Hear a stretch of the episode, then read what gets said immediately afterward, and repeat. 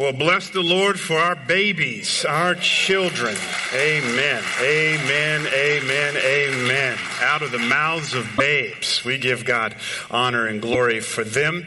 Um, and also uh, remember Sister Regina in our prayers this morning. Uh, she struggled last night with Golden State's defeat, and uh, we want to we want to pray for her and all those who are grieving Golden State's defeat last night. Amen. The Lord knows how to humble you. Brother Steph had a bad night last night. I should have invited him to church this morning. See the Lord, come to the altar, get that three pointer restored. Uh, but it is it is good. Hey, look, look, look. Our family's moving out here. Uh, we we ain't conflicted on our basketball loyalties. It's a good time to jump on the Golden State bandwagon, and we can jump on it, and we gonna ride it till the wheels fall off. All right. Don't act like I'm the only one who jumped on the bandwagon. Come on now. Some of y'all jumped on that bacon too. I ain't heard anything about Golden State till Steph Curry.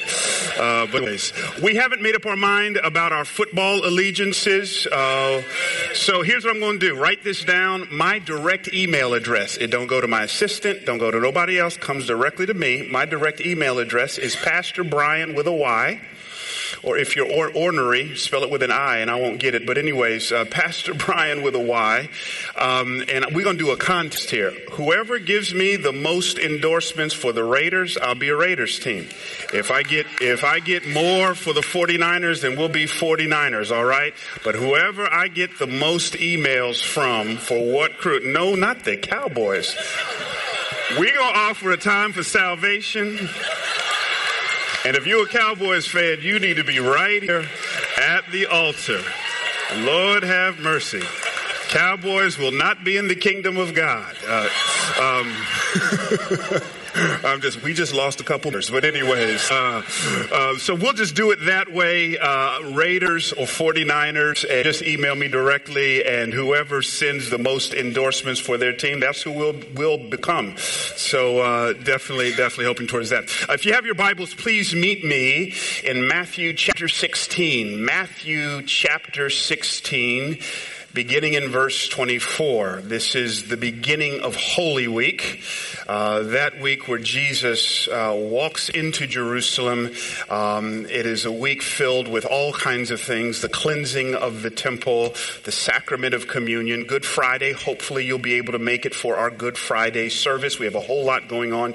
You'll get some more details on that. Start about 7 a.m., but the service itself will begin at noon this coming Friday. I'll be teaching and preaching at that service. We'll give a quick word about 20 minutes or so. We will take communion together and we will also spend some time worshiping. We'll have you out around 45 minutes so you can get back to work, but hopefully you will be able to take part in that Good Friday service right here at noon. My whole family will be there. And then, of course, the hallmark of not just the Christian calendar, but world history's calendar is Sunday, Resurrection Sunday. Next Sunday, we will back be, we'll be right back here worshiping and praising and celebrating God. Uh, I am so excited to be here with you, with my family. We'll do a reception afterwards. You'll be able to meet my wife uh, with her fine self. Lord have mercy.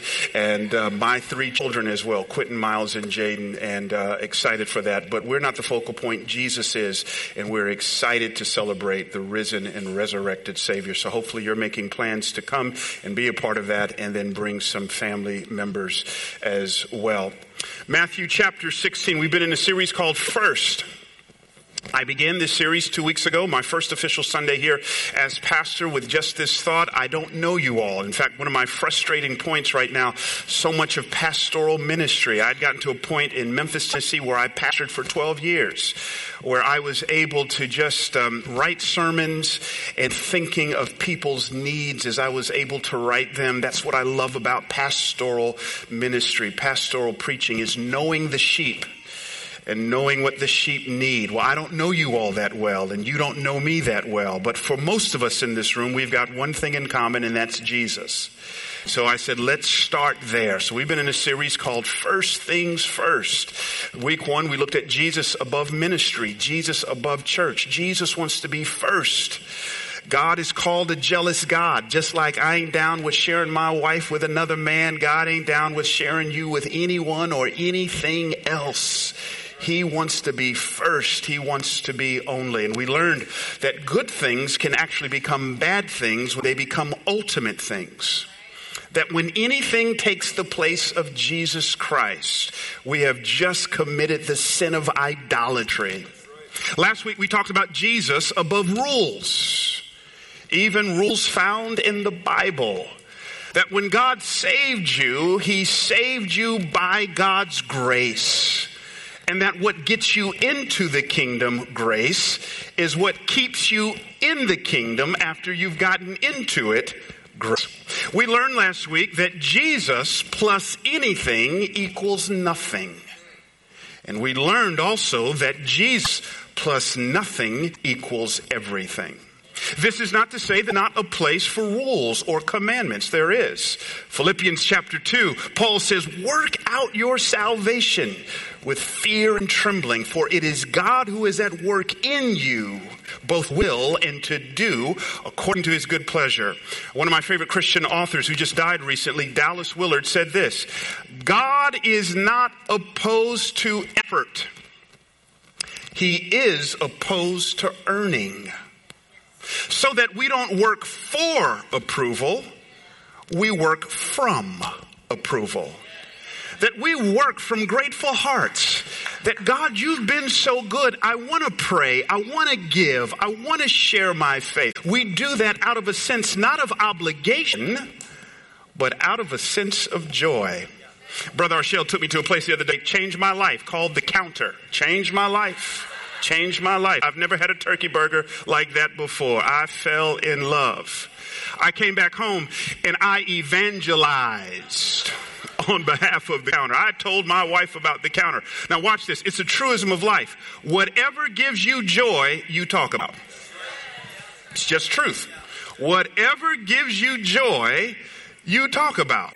So that evangelism, talking about Jesus, shouldn't be seen as something we do out of obligation or duty. If Jesus is your joy, you talk about him. You, you just, you just talk about him.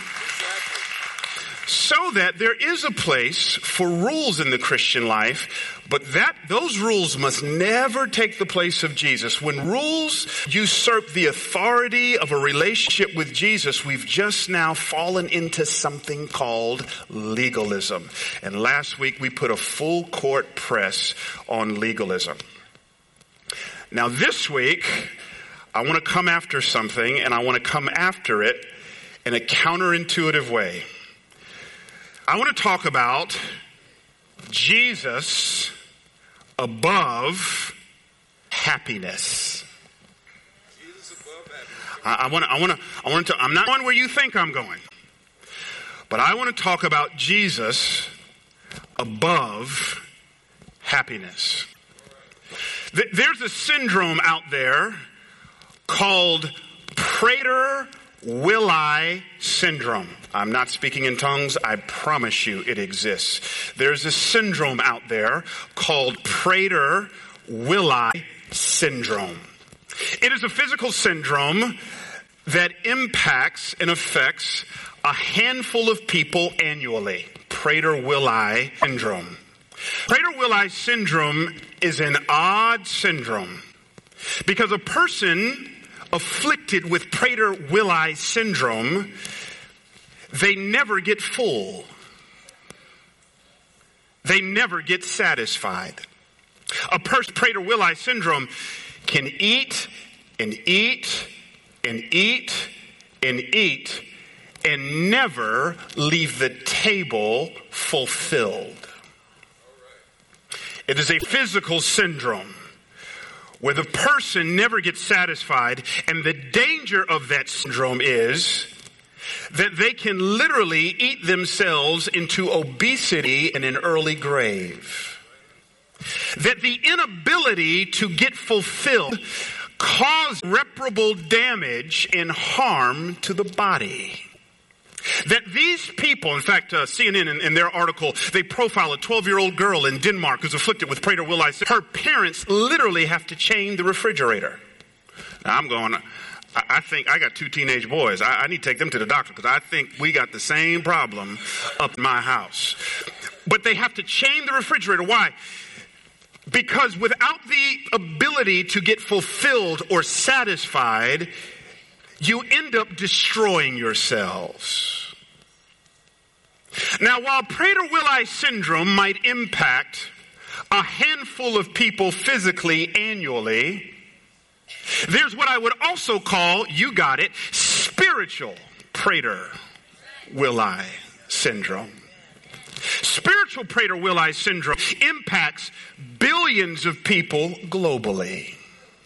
It is, it is a picture of a person who is trying to find fulfillment independent of Jesus Christ. And so they sit at the buffet of this world and they eat and eat and eat. And yet they realize nothing in this life satisfies.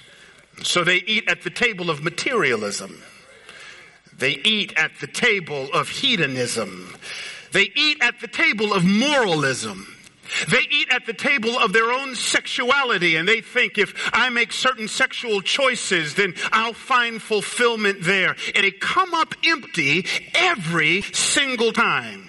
Because what they fail to realize is a wonderful statement that the great Blaise Pascal, the 17th century French philosopher, bequeathed to us when he said, each of us was created with a God-sized hole in our soul that only God can fulfill. Nothing in this life will satisfy. And yet, the great anomaly of life is even for people in the church having known that truth, many of us right now under the sound of my voice, we're still trying to negotiate fulfillment on our own terms independent of Jesus Christ. There's a great book out there called Good Faith. It's written by some Christian researchers and cultural anthropologists, Dave Kinnaman and Gabe Lyons. Some of us know those names. They wrote a landmark book several years ago called Unchristian. In this book, they do a bunch of statistical analysis and research. But one of the things they research is, is looking for fulfillment, the quest for fulfillment, not just among people out there in the world, but also among people in the church. And here's what they said. Look at these statistics with me on the screen. And talking about fulfillment, in life, they said 91% of people in our culture, watch this, and 76% of practicing Christians say to find yourself, look within yourself. Number two, they came to this conclusion in their data that 86% of the people in the culture, 72% of practicing Christians say to be fulfilled in life, pursue the things you desire most. Third, 84% of people in the culture, 66% of practicing Christians say enjoying yourself is the highest goal of life. Finally, 79% of people in the culture, 61% of people who would call themselves practicing Christians say people can believe whatever they want as long as those beliefs don't affect society. Houston, we've got a problem. I'm not just talking about people who don't know Jesus. I am talking about people even inside the church of Jesus Christ who are trying to find fulfillment in life independent of Jesus. And one of the things this research points out is it's not just we're trying to find fulfillment, but we're also trying to find happiness. That you and I in Western culture, I just want to turn on the lights and let us see the roaches in our own soul. That you in life, you and I in this life, in 2016, we are influenced by what I would call this happiness ethic. It colors everything. Right, go ahead and put the picture of, uh, of Brother Pharrell on the screen here. Brother Pharrell had this monster hit some of us can remember it not too long. Mega hit. This idea of this song, Happy. Clap along if you feel like a room. oh, y'all spiritual? Y'all don't. All of a sudden, you don't know that song, right? Y'all don't. Oh, okay, thanks, praise team. Thanks. Bless you, praise team.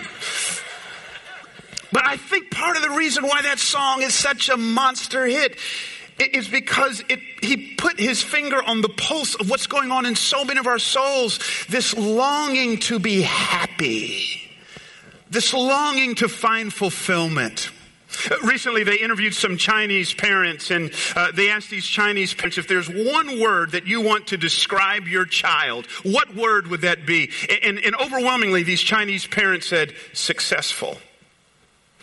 We long for our kids to find success. They then asked American parents, if there's one word that you would long for your kids to experience, what would it be? Our word? Happy. Happy. It colors everything. It colors the way that we parent. I mean, we got, we got four year old soccer leagues where everybody gets a trophy. Your child could be on a team that is O and forever.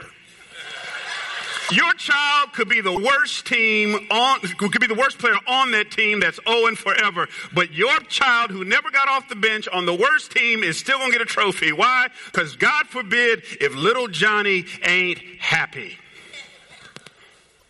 It's what we want. It's how we parent. So we go hard after bullies. I mean, you, you can't even say anything negative on a social media platform, and our parents just rush in. Now, I had that kind of parent. I grew up in a crazy household where father actually said that uh, a bully is God's means of sanctification in my life. I remember one time my dad bought me this fitted cap. He, he, went away on a trip. I think he actually came to San Francisco, bought me this San Francisco Giants fitted cap, and I wore it to school the next day. And Big Bad Fred just took it off my hat, uh, took it off my head, and just started wearing my hat. And I came home, and Dad said, "Where's my hat?" I said, "Well, this guy, Big Fred, took it off my head." He says. Are you mean to tell me the hat that I went across country to go get for you, you let somebody just take off my, off your head? He said, no, no, no, I'm not even meeting with the principal about it. You don't come home tomorrow without my hat. He didn't call no meeting with the principal. He didn't do any of that. You know, that's, I don't care how you get it. If you got to fight, then you got to fight. Now, my dad's a preacher, so I don't know where he got that from. But my father refused to parent the happiness ethic. One of the things sociologists talk about is the softening of this next generation. They're soft. They're not resilient. Why? Because they've got something that sociologists call helicopter parents who cover, overprotect, now we've got these passive 20 something, 30 something year old people still sitting on mama and daddy's sofa playing video games all day, no direction in life, and their parents are letting this nonsense go on. Now, if I come by your house, you ain't got to let me in. Just say out somebody because we are coddling the next generation. And in our quest to make our kids happy, we are not making them strong and resilient.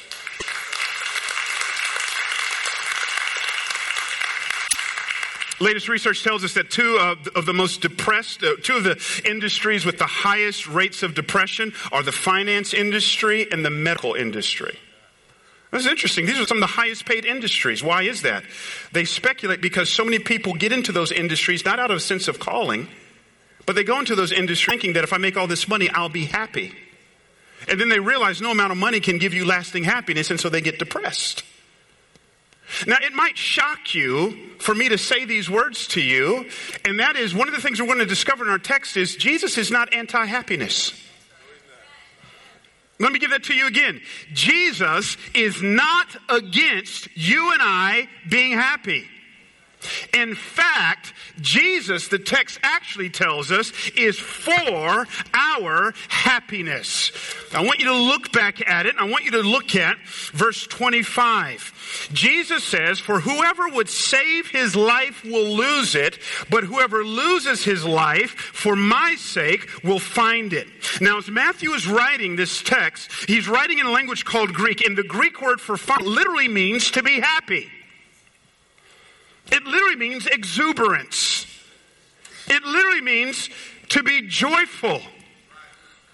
Jesus says, when you put me first in your life, you will bump into happiness along the way. God is not anti our happiness. Now, some of us are bristling at that because some of us look at God as if He is the obligatory salad that we have to eat, or as if He is the obligatory plate of broccoli or asparagus we have to eat. He's good for us, we just don't enjoy it. Just this week, we're sitting at the dinner table in our home in New York City, and my wife had cooked chicken and a plate of uh, asparagus. And my 11 year old gets the asparagus, like, mm, mm, mm. Asparagus is the bomb. And his brothers are like, Are you kidding me? What 11 year old says asparagus is the bomb? And what they're getting at is asparagus is just a necessary evil that we put up with. We know it's good for us, we just don't enjoy it. And tragically, that's how so many people look at God and Jesus. They extract any sense of enjoyment. They just look at God as someone who is good for them, but someone in whom they can never be happy with. This is not what the scriptures teach. Psalm chapter 1, it begins by saying, Blessed is the man who does not counsel the wicked, or does not stand in the way of sinners, or doesn't sit in the seat of scoffers, but his delight is in the law of the Lord, and in his law does he meditate day and night. The word blessed literally means to be happy. This man is walking a happy life. Or I could take you to Matthew chapter 5, just praying this in my own life this morning. The Beatitudes, when Jesus says, Blessed are the poor in spirit, for theirs is the kingdom of heaven. Blessed are those who mourn, for they shall be comforted. Uh, blessed are the meek, for they shall inherit the land. Blessed are those who hunger and thirst after righteousness, for they shall be satisfied. The word blessed also means happy. Jesus is for our happiness, but here's where it bumps against the world. The world says, find happiness in yourself, find happiness on your own terms. Jesus says, seek me first, subjugate your life to me, and along the way you'll find happiness. So that happiness in the Bible is not front and center, Jesus is. All of us have been sick. All of us have been sick. And when that happens, I talked to uh, one of the mothers of the church. She was coming in today. She says, Pastor, don't touch me. I started to get offended. What do you mean by that? I'm just trying to say good morning, hug you. She says, I'm sick. And when we're sick, typically what we'll do, uh, we, we, get really sick, we'll, we'll, call the doctor and she'll prescribe to us some medication. Now we take that medication. That medication addresses a primary thing. But if you read the label, you'll see that while it addresses a primary thing, you could experience some secondary things called side effects. Now, these side effects aren't primary. But what it's saying is, along the way, this medication is going to deal with your primary thing of congestion, but along the way, you could experience the side effect of drowsiness. Jesus says, You've got a sick soul, and I'm prescribing to you me. But when follow me, there is a side effect, not that you could get, but what you would get, and that side effect is happiness. So that make me first. And along the way, you'll find peace. Now, now, wait a minute, Bryan. I thought happiness was based on happenings. Are you telling me I should always be happy even though I've got circumstances that tell me I should be down? Absolutely. That's what I'm telling you. It's what the Bible calls joy. Joy is the unique ability to emote and express happiness even when everything around you says you should be down. And I'm here to tell you as long as there's Jesus, there should always, always be joy. I'm African American, and if you want to look for an example of that, look no further than our forefathers, the slaves.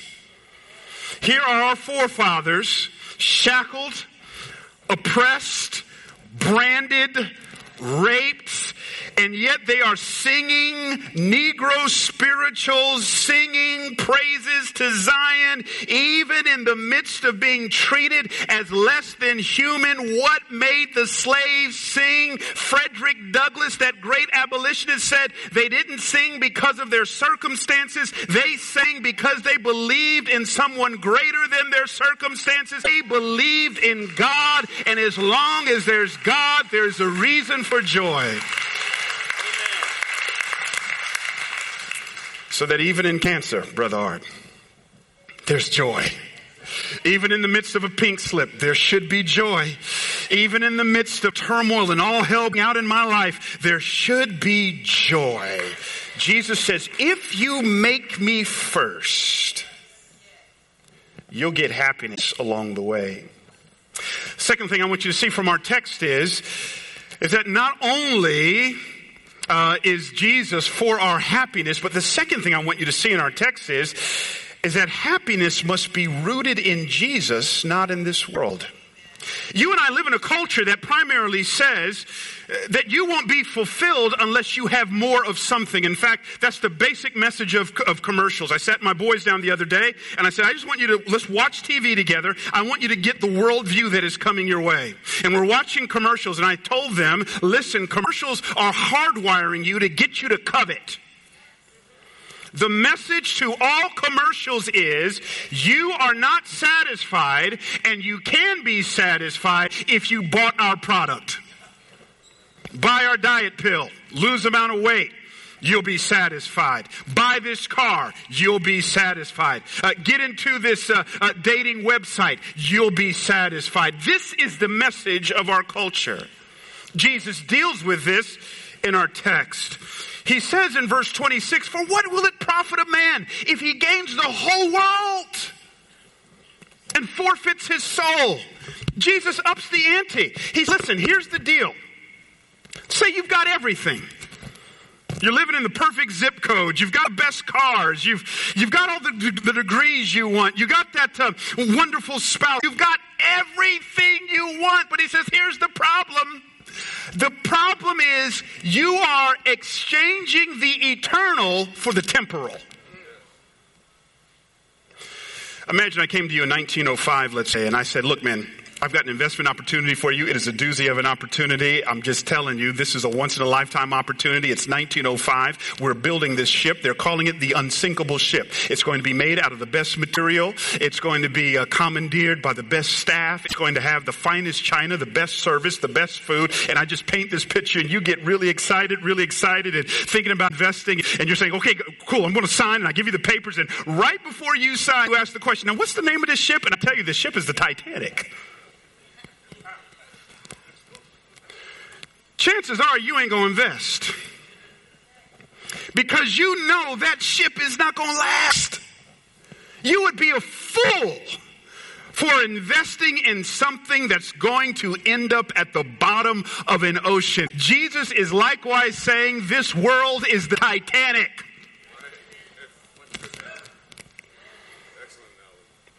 We're going to die one day. I'm going to die one day. My funeral may last an hour. My wife may cry. You know, she'll be thinking, I'm about to cash this life insurance check. Um, I done gave her specific instructions. You better not spend that on the next dude. That's for you and my kids. I will come up out this bad boy.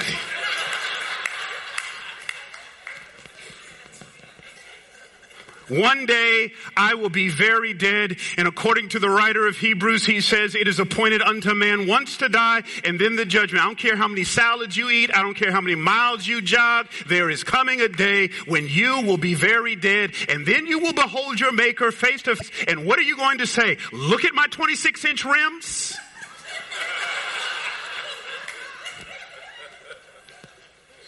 What are you going to say? When you're flatlining, I promise you, you're not going to say, should have bought that car, not that car. Jesus says, if you're trying to find happiness in the stuff of this life, this life is a Titanic. There's coming a moment when God will say, Give me back my breath. I'm with my friend Matt Chandler not, not too long ago, a couple years ago.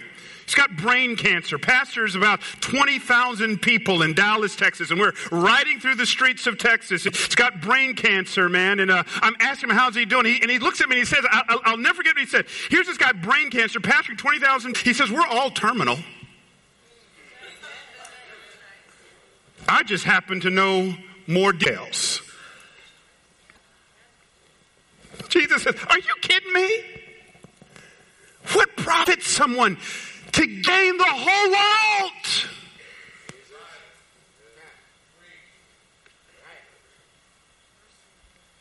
and lose your soul.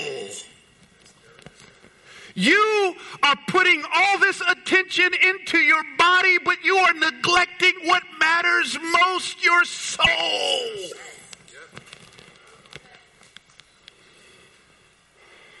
Jesus says, I want you to be happy. I am for it. But not happiness on your terms, on mine. Seek me first, my righteousness, Matthew 6.33. And all these things will be added unto you. But those things are secondary. They're not primary. So what's the pathway to happiness? Let's go home on this one. You want to be happy? Here's Dr. Jesus. He gives a prescription. Do these three things. You will find happiness along the way. Verse 24.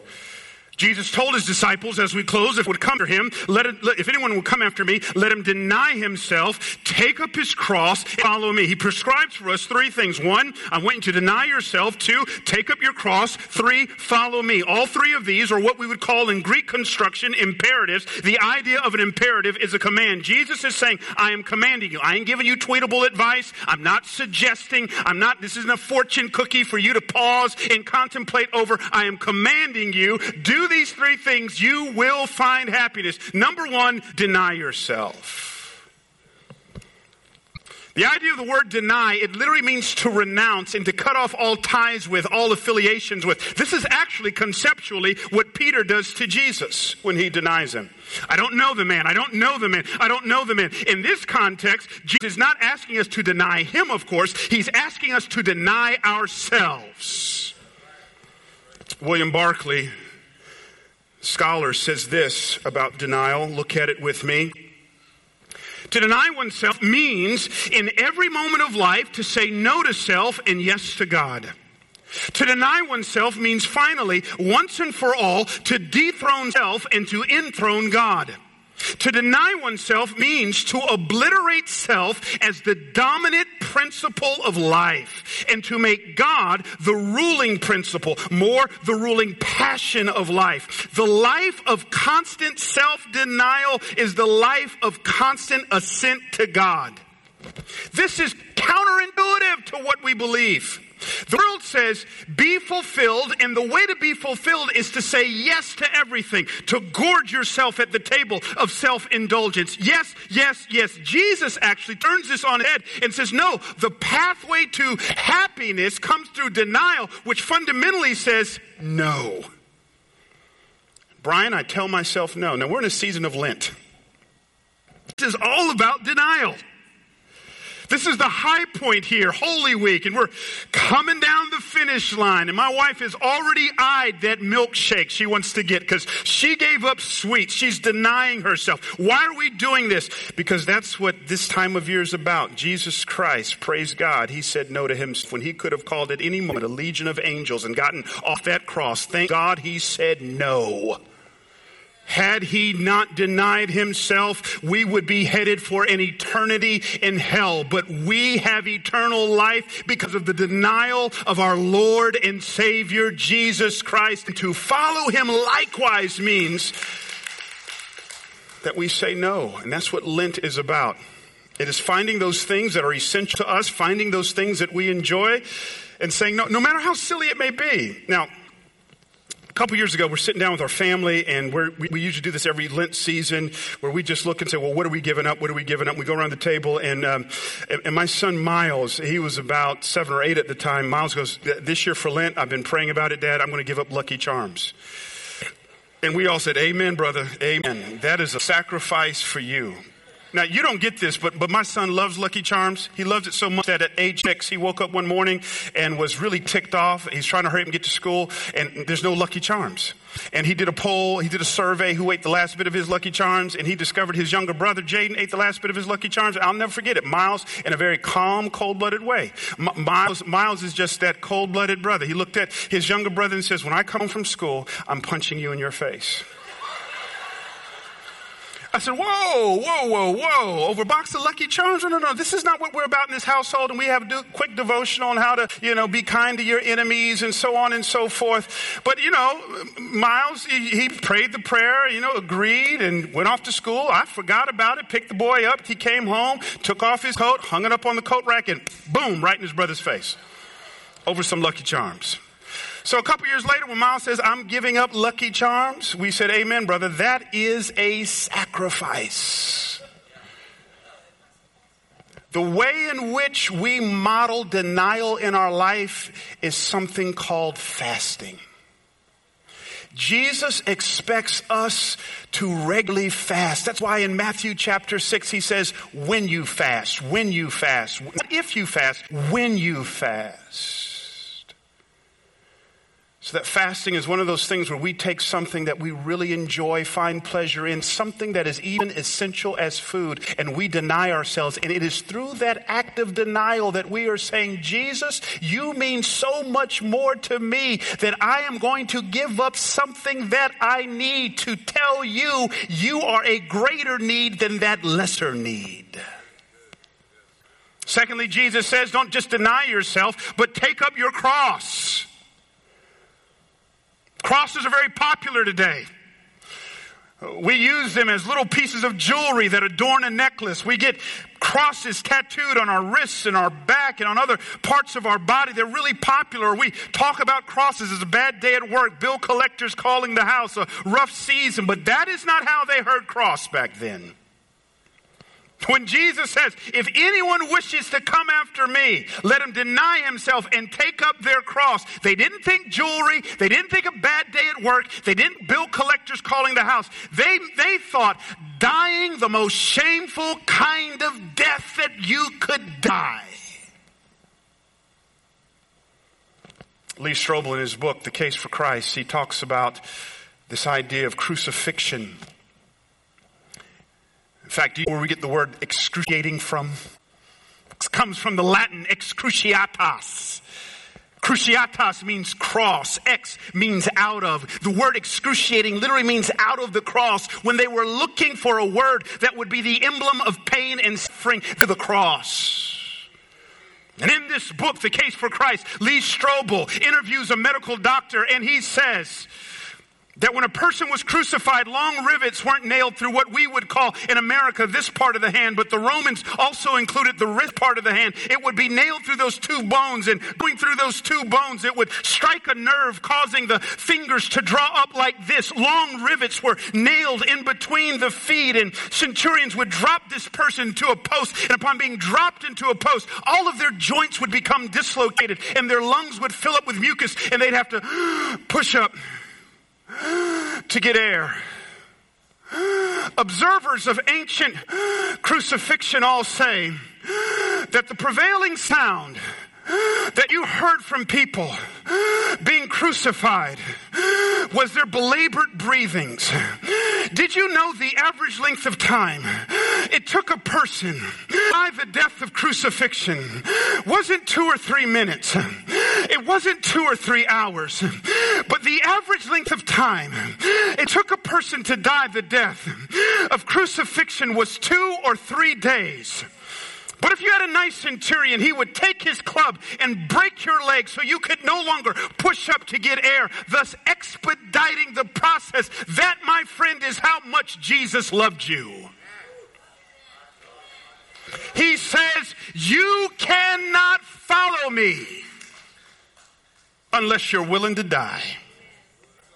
It is counterintuitive. With no death, there is no sustained happiness. The truth of this message is the revelation that I am most alive when I am most dead. My marriage is alive when I'm most dead. Who I am, I'm most alive when I'm most dead. Die to yourself, friends, and you will find happiness. Jesus, you want to be happy? Deny yourself, not just one time, deny yourself daily. Paul says to the Galatians or to the Corinthians, I die daily. Take up your cross I love it. He ends by saying, You want to be happy? Follow me. I'm so glad this text ends on this note because so far it's pretty morbid. Deny, die. But now he gives us something positive to do. Follow. The Christian life is both a giving up and a pursuit. It is both a putting off and a putting on. To follow Jesus, yes, does mean I need to give up some things, but what I get in exchange is the pursuit of Jesus. It is following Him. Jesus says, follow me. Now, if you read Matthew, you understand Matthew loves this word follow. He uses it all throughout the gospel. Here it is. Write this down. The idea of the word follow, it simply means to reorder and reorient yourself around someone greater. Jesus says, I am calling you to set aside your own agenda, to set aside your own personal aspirations and to subjugate and to exchange those things for me. And I promise you what you will get is far greater than you could ever have dreamed. You get me. Follow me. This is what Peter and James and John did. Jesus showed up one day and said, follow me and I will make you fishers of men. And they said yes to Jesus and they lived a legacy we are still talking about because they reordered their life around Jesus Christ.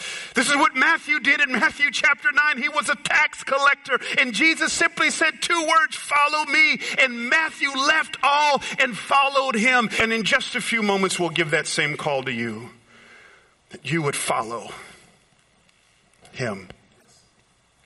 Growing up, man, we, I didn't grow up. I was growing up when video games were just starting to come onto the scene. So we had Pong and, and Atari. But for the most part, for entertainment, we actually went outside and talked to people.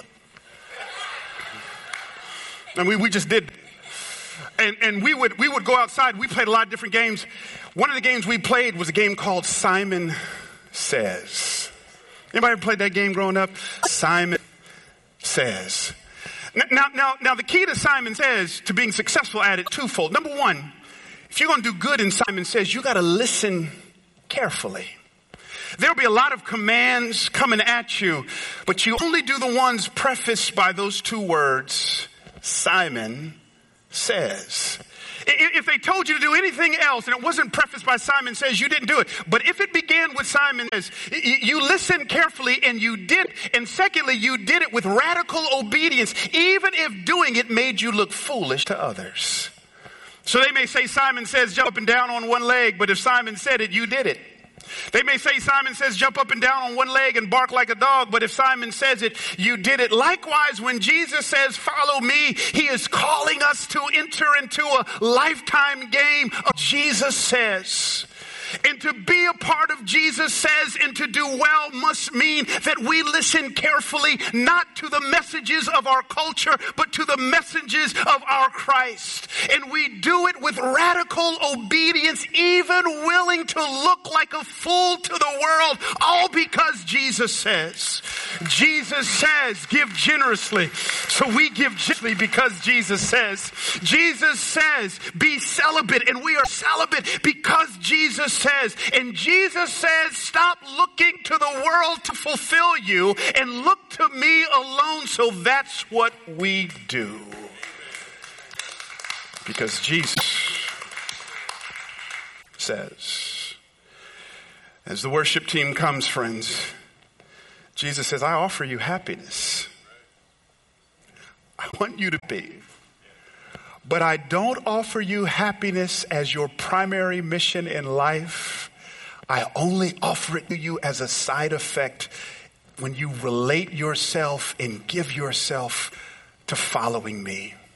Someone in this house today needs to say yes to Jesus.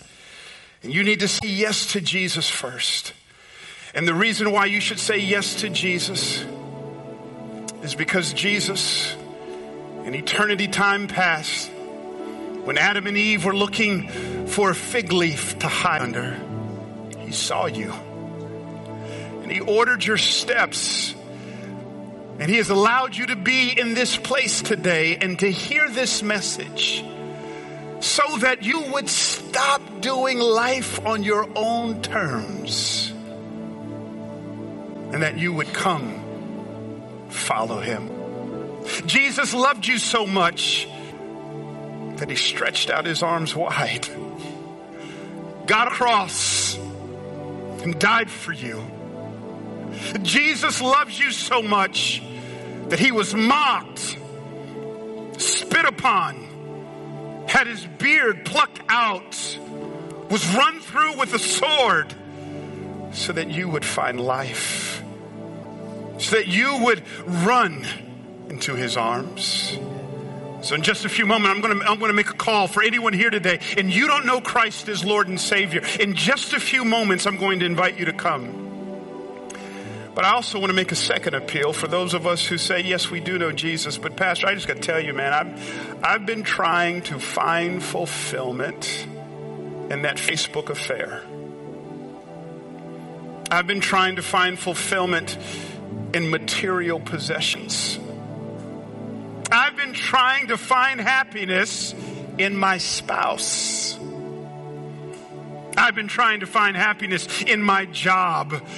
Jesus says, no, no, no, no, those things are secondary. Would you stop doing life on your own terms?